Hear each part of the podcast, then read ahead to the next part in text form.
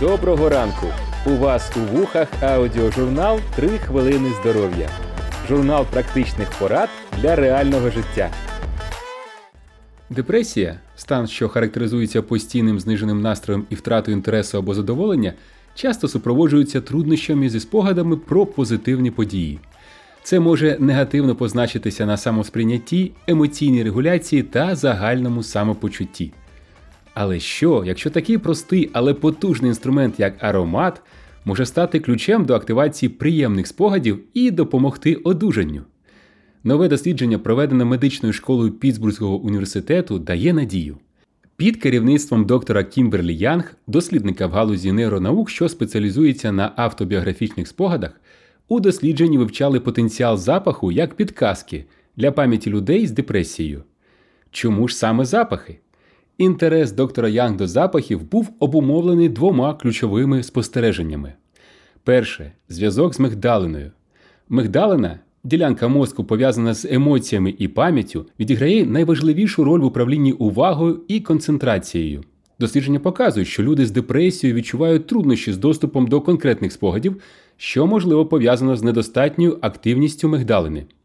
Друге сила нюху. На відміну від слов, запахи мають унікальну здатність безпосередньо стимулювати мигдалини через нюхову цибулину, викликаючи яскраві та емоційно заряджені спогади.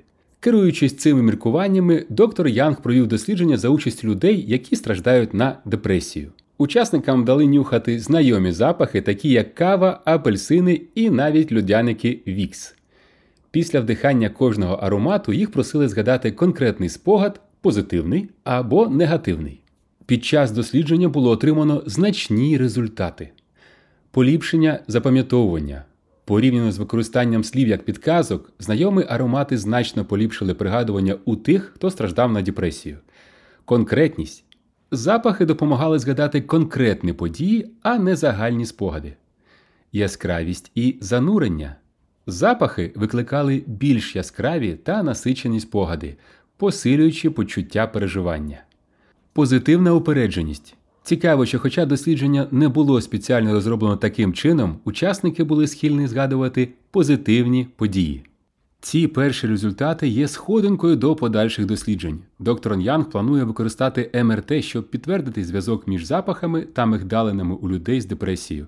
Однак уже нинішні результати не можуть не тішити. Перше поліпшення пам'яті. Запахи можуть призвести до поліпшення розв'язання проблем, емоційної регуляції та загального самопочуття у людей з депресією.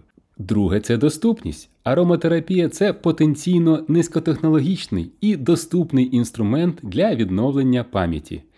І третє позитивний фокус. Схильність до спогадів про позитивний досвід за допомогою запахів вказує на потенційну можливість розвитку оптимізму і надії.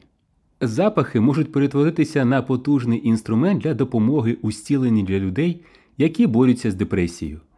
Можливість відновити зв'язок з позитивним досвідом і поліпшити функцію пам'яті може виявитися безцінною на шляху до одужання. Сподіваємося, що у наших слухачів немає депресії. Але якщо ви чимось засмучені або сумуєте, то спробуйте силу запахів. Можливо, це ваш інструмент. Дякуємо за три хвилини вашої уваги. До зустрічі наступного тижня.